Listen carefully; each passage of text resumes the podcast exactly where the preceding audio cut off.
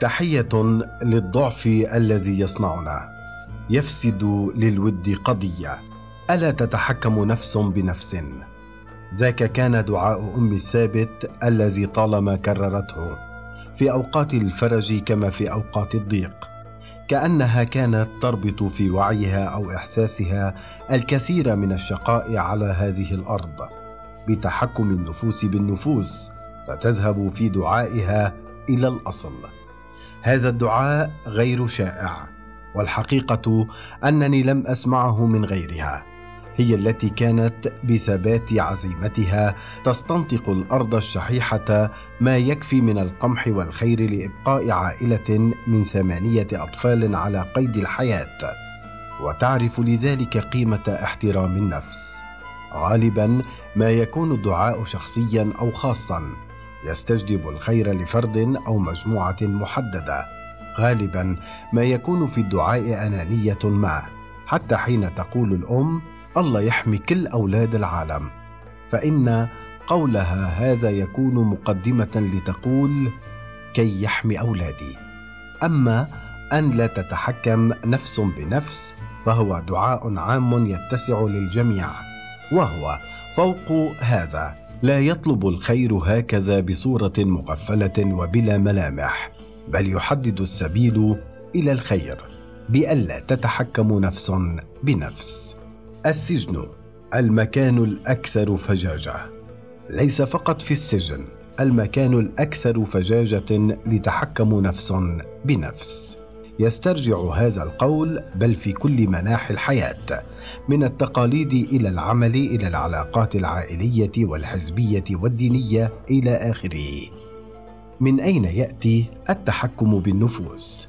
إنه ينبع من فارق القوة من الطبيعي أن يكره الضعيف حكم القوة ولكنه إذا ما حاز على القوة الكافية يوما فإنه سوف يميل إلى التحكم بمن هم أضعف منه.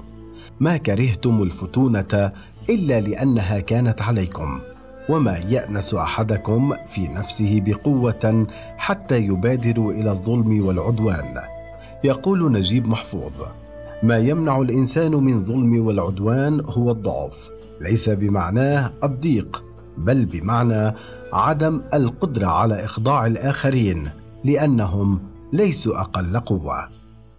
الرجل الذي يجد نفسه اعزلا تحت رحمة ميليشيات عدوانية ذات خلفيات قومية أو دينية مغايرة لقومه أو لدينه.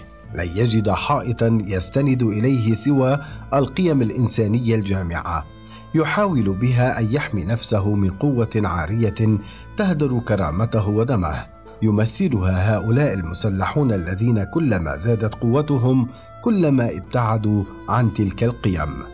أي مقاتل في هذه الميليشيات لو كان في موقع ضعف لن يجد ما يستند إليه أيضا سوى القيم الإنسانية نفسها التي تدفعه القوة الآن إلى أن يدوسها بقدميه ويقزقها بحربة بارودته.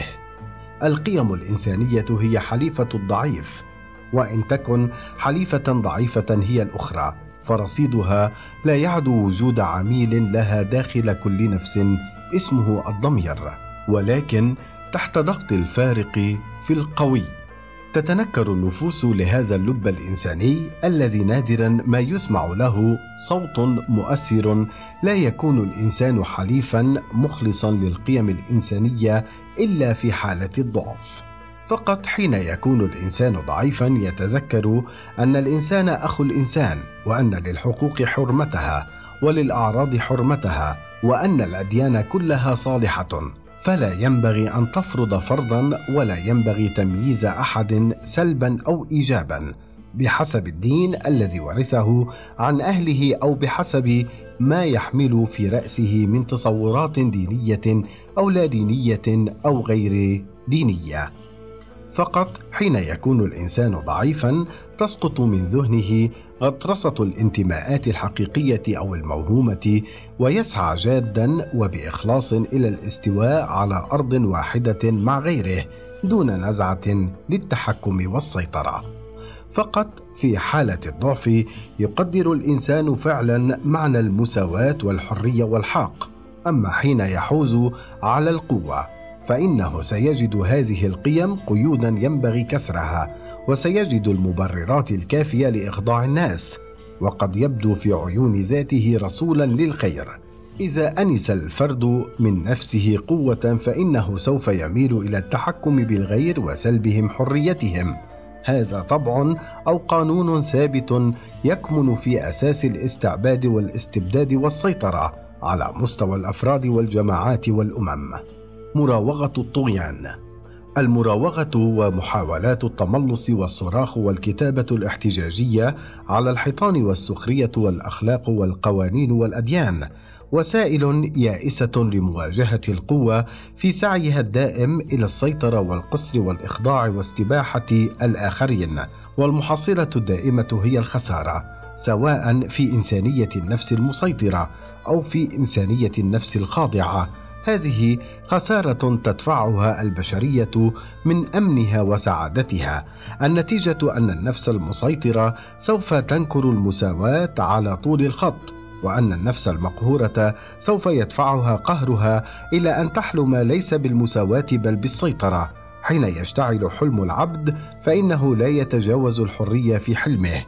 إنه يحلم في أن يصبح سيدا على عبيد آخرين. لأنه في بؤسه لا يحلم بالمساواة بل يذهب به خياله المقهور إلى الحلم بالسيطرة أو تبدو له السيطرة هي الشكل الوحيد للحرية. الضحية النهائية للتحكم بالنفوس وإخضاعها وقهرها هي قيمة المساواة والحرية هي الرغبة الفعلية بعلاقة متكافئة. واستقرار النفس على الاحترام الفعلي لحقوق الآخرين والنتيجة النهائية هي امتلاء النفوس برغبة التحكم والطموح الدائم إلى التغلب والسيادة.